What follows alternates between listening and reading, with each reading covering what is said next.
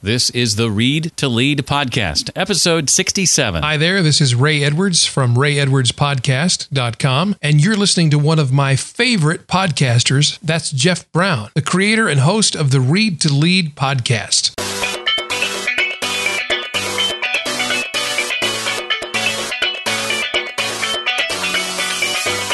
A lot of people who thought they had security had nothing but an illusion of security. But the only real security we have is knowing what it is we do well. Welcome to the Read to Lead podcast with Jeff Brown. Jeff believes that if you desire to achieve true success in business and in life, then consistent and intentional reading is a must. The Read to Lead podcast will not only help you narrow this ever important reading list, but also bring you key insights and valuable feedback from some of today's most successful and inspiring authors. And now, here's Jeff. Hi again, and welcome to the podcast that is dedicated to your personal and professional growth, where we sit down with a successful and inspiring author to discuss their latest book and their expertise in areas like leadership, business, personal development, career, marketing, and entrepreneurship. And in today's episode, we chat with the first ever guest on the Read to Lead podcast. I'm talking, of course, about New York Times best-selling author Dan Miller. And in today's episode, I'll be asking Dan about the shelf life of the average college degree, the limitations of making safety and security your end goal, the difference between vocation, career, and job, and quite a bit more. First, I'd like to ask that you support our sponsors. They help make this podcast absolutely free. Blinkist creates summaries of your favorite business books that you can consume in about 15 minutes. They've always provided written summaries, but now their summaries are available in audio form as well. Find out more about a plus or premium subscription when you visit readtoleadpodcast.com slash Blinkist. And the educational site lynda.com has recently joined us as a sponsor. It's used by millions of people all over the world and offers over 3,000 courses at their site, all of which are taught by experts, with new courses being added to the site each and every week. Some of my favorites are courses like Getting Things Done or Breaking Out of a Rut. Start 2015 off with a bang. Sign up for a free 10 day trial to lynda.com. Access to everything on the site when you visit this special link. Read to lead podcast.com slash Lynda with a Y. Read to lead podcast.com slash L Y N D A. Dan Miller is president of 48 Days LLC, specializing in creative thinking for increased personal and business success. And he holds a master's degree in psychology and uh, draws from his business experience to help others develop more focused, balanced, and truly successful lives. Now, his latest book is also his first book. How does that work exactly? Well, 48 Days to the Work You Love, preparing for the new normal 10th anniversary revised and expanded edition. That's a mouthful. Dan, welcome to the Read to Lead podcast, or should I say, welcome back? Ah, well, thank you so much, Jeff. I'm delighted to be with you again. Well, what are some of the uh, more dramatic changes in the world of work that necessitated, Dan, this revised and expanded edition of 48 Days? Well, that's a great question. In many ways, things are still the same. You know, when it comes down to it, people hire individuals.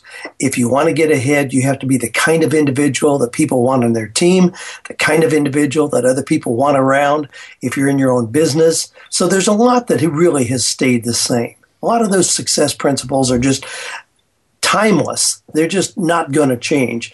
But in terms of how we present ourselves, certainly, you know, with all the things that have happened on the internet and social media, there's some new things that we can do to kind of create a name for ourselves, to get ourselves out there, whether that's for an interview with a company or whether it's to promote a business or service that we're providing. So, you know, there's some updates one, one of the really cool things that I'm so excited about in the new edition, and of course, what an honor it is to have a book that hung around long enough that publishers want to do a 10th anniversary edition. but one of the things that I really did deal with is the changes in education, the changes in how academic degrees are being viewed. So that's a big, that's a completely new chapter in there and something that we just have to be realistic about as that is changing dramatically. Well, I think I'm uh, safe in saying that neither one of us are, are anti-education, but but you do mention that you believe, related to that, that college degrees should have an expiration date. Can you expound on that a little bit? Well, I like to challenge people's thinking, but you know, anything that we see out there, if it's a quart of milk in the shelves is going to have an expiration date. There are a whole lot of things that we know are changing. I mean, we're really being told at this point that probably 15% of what we know now is going to be totally obsolete five years from now. You know, it's, it's hard to measure some of those things. It's one of those the experts say, and we can go on from there. But when we look back, I mean, I got my degree from The Ohio State University many, many years ago. The computer language that I was trained in was Fortran.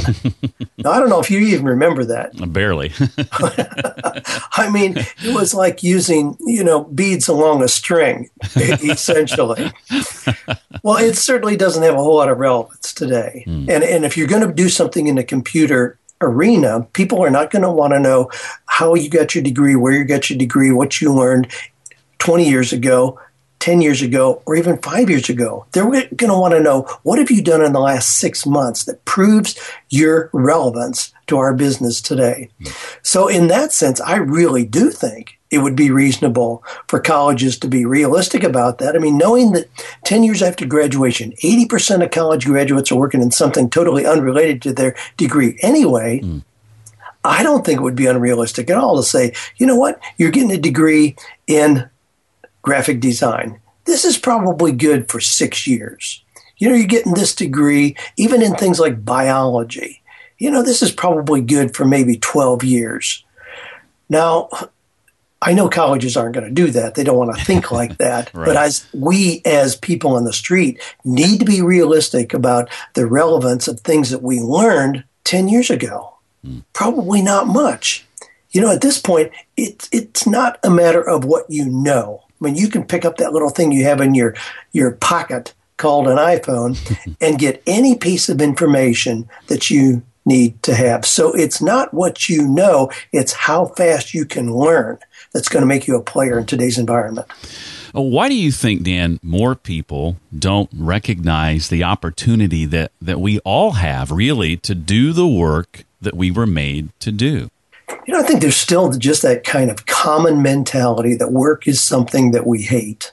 I mean, our verbiage tends to that. You know, thank God it's Friday. Oh God, it's Monday. you know, just we we expect to have an antagonistic relationship with the person who owns the company, the boss. It's a very unhealthy kind of thinking that we have about work. You know, when we recognize that it's the one thing we're going to spend more time doing than anything else, it ought to be something we really enjoy. And it's certainly not unrealistic to look at it in that way. That is not an unrealistic quest at all to expect that the one thing you're going to spend the most time doing is something that you really enjoy. Hmm. And it's in doing something that you enjoy that you can be your very best. You can't be your best doing something that you hate doing. Just absolutely impossible. Dan, talk if you would a bit about the limitations we put on ourselves when we make safety and security the end goal? Well, those are concepts that have been dramatically changed. They've been diminished and really aren't realistic anymore. I mean, people used to think that if I could only get a job, you know, with a company, they're going to guarantee me a check every Friday and they're going to guarantee me retirement, take care of me in my old age. Well, those days are gone. A lot of people who thought they had security had nothing but an illusion of security. I mean, I've worked with many, many people who have come out of companies like AT&T and General Motors and other still well-established companies thinking they had security only to realize they were just they had a reasonable exchange where they would get paid while they were there, providing a service that made sense for the company at that time. But the only real security we have is knowing what it is we do well. And that's why when I talk so much about moving into these new work models that we have, so if you're not an employee, but you're a consultant or a contingency worker, independent contractor, or an entrepreneur, on and on, you can actually increase your security rather than decrease it. Let me give you a quick example, Jeff. Sure. If you go to work tomorrow at that big company that you've worked for for 10 years, I mean, realistically, we know one person can put you on a street before lunchtime and you're gone forever. Right. It happens every day. I hear from people, gee, I've been there for 25 years and I went in Monday morning. They told me I had an hour to clean out my desk and leave the premises unexpectedly. In that sense, you have one customer. So if we just take that model and tweak it a little bit, let's say that you are a bookkeeper and you decide that rather than looking for traditional JOB, you're going to find 10 small companies that aren't large enough to have a full-time bookkeeper but could use you a couple days a month. Have you just destroyed your security and safety? No. In my mind, you've increased it dramatically.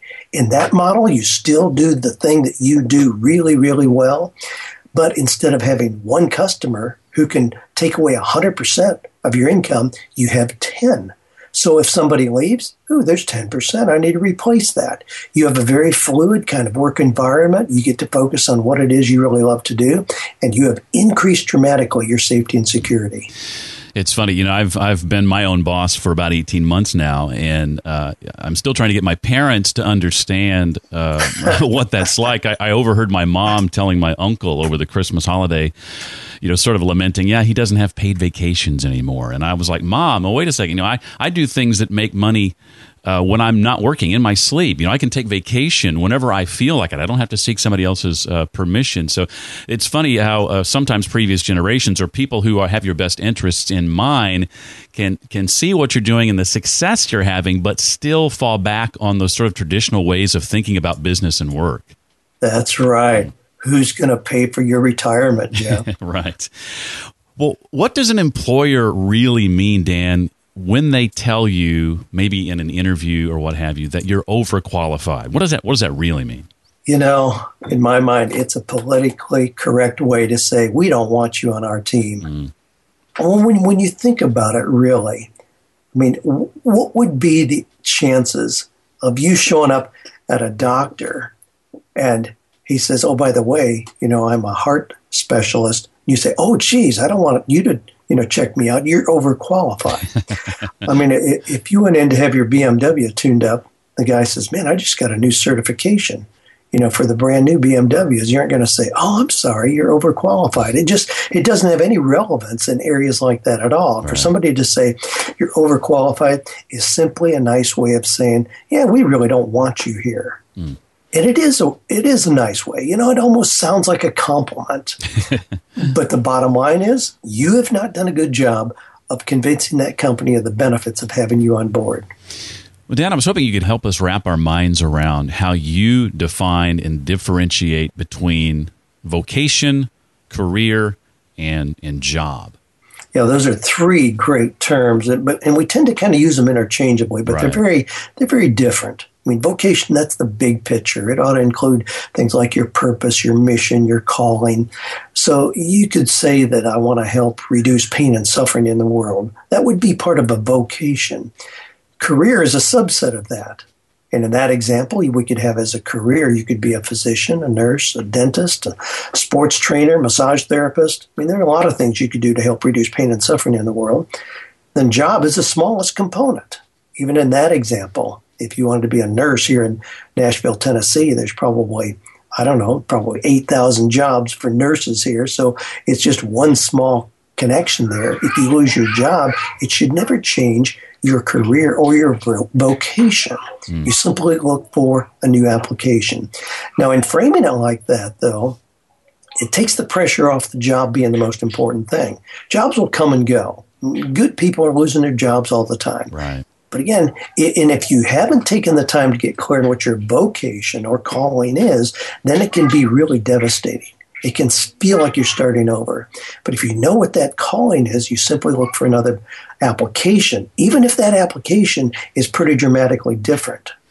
Well, indecision uh, seems to be something that's crippling so many from pursuing great opportunities. Dan writes about this in the book and, and, and says that studies show that high achievers excel in their uh, speed of implementation. Uh, Dan, how can we overcome the negative effects of indecision? I think we can learn to be decisive. Mm. I mean, certainly there's somewhat of a personality characteristic that ties in with that. Some people have to take a lot of time to make decisions. I mean, personally, my wife Joanne and I have had as a long-standing plan to have two weeks be the time in which we make even major decisions. Now, I don't know, for some that may seem short. Uh, to me, it's pretty long, but it, it helps address some of Joanne's concerns about my being pretty quick to make decisions. Mm. But, you know, there's an old saying indecision is the greatest thief of opportunity. And I really believe that. You know, when you're indecisive about something, be that, you know, where to send a child to college or where to go to church or what kind of car to buy or what kind of job to get, it it tends to bleed over into other areas of your life where you're kind of on hold as well. But I think you just, I think one of the things is to do, like we've done, is give yourself a timeline for any decision. What would you be comfortable with? This is the time period in which we can gather information, assess where we are, get the advice and opinion of other people, look at our best alternatives, do a little bit more research, choose the best one, and act. And then not second guess yourself. Don't look over your shoulder, but move ahead so you don't get trapped in that indecision that really does cripple everything that we do. Dan, I asked uh, Seth Godin this question last week and, and feel like it really relates perfectly to, to the 48 Days book. And that question is How do I resolve the idea that I often know I can, but I don't always believe that I can? And is this something that we should even bother trying to resolve? Yeah, that's a great framing of that to know we can, but the, the knowing doesn't have much proof, so to speak, unless we believe and do. You know, having information, having knowledge is just a beginning point. Hmm. wisdom kind of implies that we've taken that knowledge and done an application that's meaningful. And in the same way, there, you know, what Seth is saying, doing it increases your level of belief. Mm-hmm. And we can move into the doing even if our belief is in question. And as we do it, I mean, it's really part of the definition you know, we have of, of faith. You know, faith is continuing to take that next step, even if we can't see very far ahead, but just having the confidence based on what we know now, take the next step, and it'll continue to unfold. You mentioned in the book, Dan, that studies show that in the future, half of all workers will actually be employees uh, working for somebody else. Uh, and I, I, would I would assume that means that companies are having to recognize they have to get more creative in attracting new people. What are some of the ways you're seeing companies face that issue? Yeah, and what I mean by that, Jeff, that 50% will be employees is that uh, to some people that's pretty alarming that 50% will not be. Now, that doesn't mean in any way that we're going to see 50% unemployment, right. not at all. I mean, unemployment's a very reasonable level as we speak here. But it means we're seeing new work models that aren't defined by the term employee. Mm.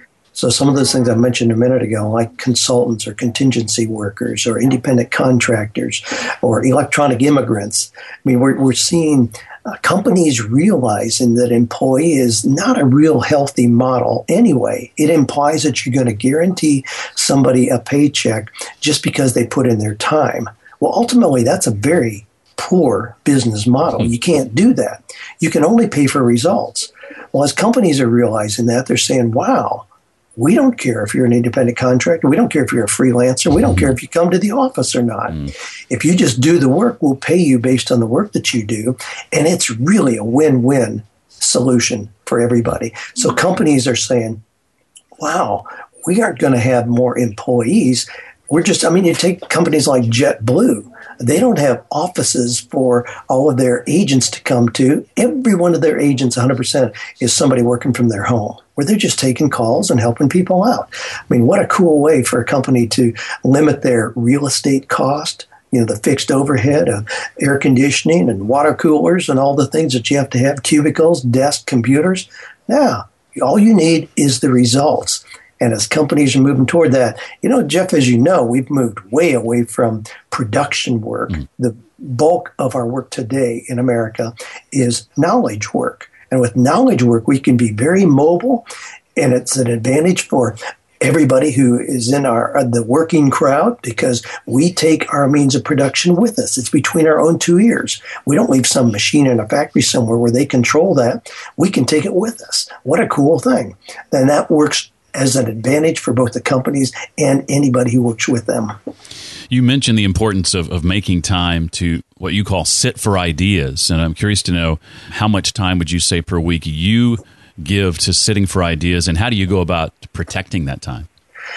Well, I probably spend more than most people. Mm. I've structured my time so that I have a lot of time to welcome new ideas, to think creatively, to read, and all that. Now, even removing reading, because if, if we take just reading and thinking creatively, I have at least two hours a day. So, just in a normal work week, that's going to be 10 hours. Mm. But if we take outside of that, just reading and doing research, just that process of sitting for ideas, yeah, I'm going to want at least an hour a day where I don't have it in structured time. I don't have structured output that's required, but just to sit and think about what that's going to be. What, you know, I, I start every morning with at least 20 minutes sitting in a chair in our living room all by myself, no lights on, no TV, no computer, no iPhone, nothing at all, just sitting, just kind of letting my mind find itself and seeing what's going to what's going to show up. I have some questions I want to run by you, Dan, uh, not directly related to the book. But before I do that, I want to ask if there's anything else from the book you want to make sure that we leave today knowing. You know, there's there's another brand new chapter. I mean, I, I made more, way more changes and new content than I anticipated in the new book once I got into it, partly based on reader and listener feedback. I asked my audience, hmm. you know, I've been blessed with a big audience, my podcast and my books, and I simply asked them, what would you want to see included? They gave me enough content, Jeff, that would have created four brand new entire books oh, wow. had I included it all. so it was amazing to have my research done instantly, but I, I really made more changes than I anticipated. But another brand new chapter is titled Who Would Hire Me? Mm. So rather than talking about just the history of work and how we viewed work, I went right to the heart of the matter. Who would hire me? What do companies look for? What is it that gets you opportunities in today's environment? So I'm excited about that as well. Well, we last spoke uh, here on the podcast about 18 months ago, and I'm curious to know what are a couple of books uh, you've read during that time uh, that have that have had an impact on you. Yeah, I as, as you probably surmise, I've, I've, read a whole bunch of them since we spoke 18 months ago. Um, one is Essentialism, mm. Greg McKeown, yeah. just identifying really what's important. Another one is David and Goliath. Malcolm Gladwell, how sometimes the things we think are disadvantages can turn out to be our greatest assets. Great, great book. Mm-hmm. And then and then a brand new one is Darren Hardy's book, The Entrepreneur Roller Coaster. Mm. Those are kind of three different approaches to things that are important to me. Uh, there are many other books as well, but those are three that really have made a big impact on me. Excellent. Dan, if you could wave a magic wand what would you fix first? well, oh boy, that that's a, a grandiose question there. Well, based on the message that I want to get out there, I would fix the flawed thinking that most people have that work is something that is a negative. Mm. Work is something we try to get out of. Work is something we try to just make enough money to meet our own needs, and then we can stop doing it so we can just do what we enjoy doing, that thing called retirement. Mm-hmm. I'd like to fix that. That's my mission in life is to help people fix that, to understand work is something that can be enjoyable. It's the most fulfilling thing we can do to not only create income, bless our family, but it's also the, the one thing we can do that most fully completes our calling, the work that we do. Well, Dan, uh, the sort of legacy question uh, for you is uh, 50 years from now, 100 years from now, what do you ultimately want to be remembered for? Yeah, I, I want to be remembered as the guy who helped a whole lot of people understand work is something that could be meaningful, purposeful, and profitable. You know, sometimes there's there's kind of the myth that if I do something I really enjoy, then I'm going to have to learn to live on beans and rice. that, that doing what we enjoy implies not making money, not being prosperous financially. Mm. Again, it, it's just flawed thinking. It's so much easier to make money and thrive financially when you're doing something that engages the very best that you can bring to the table, something that you enjoy doing. And regard to the concerns your family members have about you on vacation. Golly, you know, when, when we're working for ourselves, we don't have as much push to get away on vacation mm. because we've already obviously selected what we want to do. And so we just continue doing that. Well, as we're recording this conversation, we're at the beginning of a new year. I know Dan, you you always evaluate the previous year and look at things that you can can can let go of and things that you want to add to your plate as we as we venture into 2015. I'd be curious to know what's on the horizon for you. What are you working on now that uh, that you're excited about? Yeah, I've got big things lined up for this year. I don't know when I've ever been as excited about starting a new year as I am here at 2015. But a lot of it is leveraging the message of 48 days. Because the book has been around a while, I've had a lot of opportunities related to that. So we're now taking that, developing a full blown workshop seminar. We're working with a team to have that be accredited as a college course. Hmm. More and more colleges are looking at that, are including that already, and we're looking at the full blown process of having that as an accredited course. That's going to open up some real opportunities for leverage there that I'm excited about. Well, Dan, it's a thrill to be able to have you back. And I have to say that I love just being able to enjoy as you're talking. And I really mean this just the ambiance around you, hearing your grandchildren in the background playing, and just. Uh, just the, the whole atmosphere you've created for your life and your work, and and I know you've talked about it in, in blog posts on your podcast and your book, and it's just neat to actually experience it firsthand. Well, thanks. I was wondering if you could hear my grandkids play. oh, it's, uh, it's, I love it. I love it. we, we have got some extras uh, in in the, in the country and at our house right now. Awesome. So yeah, just on the other side of my office door, there are kids playing, and that is very that's very very typical of the kind of life that I live. There, it's pretty seamless between my work and my play. People aren't sure what I'm doing. I'm not sure which I'm doing. So it's it's a wonderful opportunity. Hey, and I'm thrilled to be back again. I had forgotten that I was your very first guest. So I'm, I'm honored to be in that rank that it can't be changed, I guess, but honored to be back again, Jeff. Well, thank you so much, and uh, we appreciate the the generosity you've shown uh, the show. I know you've mentioned it several times in your podcast, and we appreciate that very much. So, thanks for taking time out again. Absolutely. To find out more about Dan, be sure and visit his site, 48days.com, very, very soon. In fact, it may have happened already. 48days.com is getting a whole brand new look. So be sure and check that out. There's also a great community over at 48days.net. And speaking of communities, I've recently started a Read to Lead podcast group over on Facebook. And when I say recently started, I mean like there's eight people in it. That's that's that's how recent. Now there's always been a, a Read to Lead podcast Facebook page, a business page, but business pages, uh, as you may well know, don't allow for too much interaction among members. But a group, of course, a completely different story. I'd love to have you in the group. It's absolutely free and it's a great way for you to interact with other fans of the show and me as well. You can get to it directly by going to readtoleadpodcast.com slash group. One quick programming note next week's episode will likely be released a day later than normal on Wednesday instead of Tuesday, so wanted to make you aware of that possibility. Well, that's going to do it for this week. I look forward to seeing you next time for the Read to Lead podcast. Thanks so much for listening to the Read to Lead podcast. As a subscriber, we challenge you to be more than just a passive listener. Become a vital member of the community.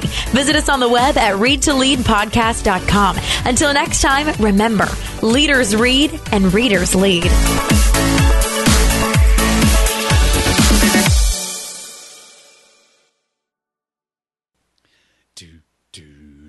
Ask a girl what she wanted to be. She said, baby, can't you see? Do Wanna be famous, a star on the screen? You can do something in between. Baby, you can drive my car. Yes, I wanna be a star. Baby, you can drive my car. And maybe I love you. Beep, beep, beep, beep. Yeah.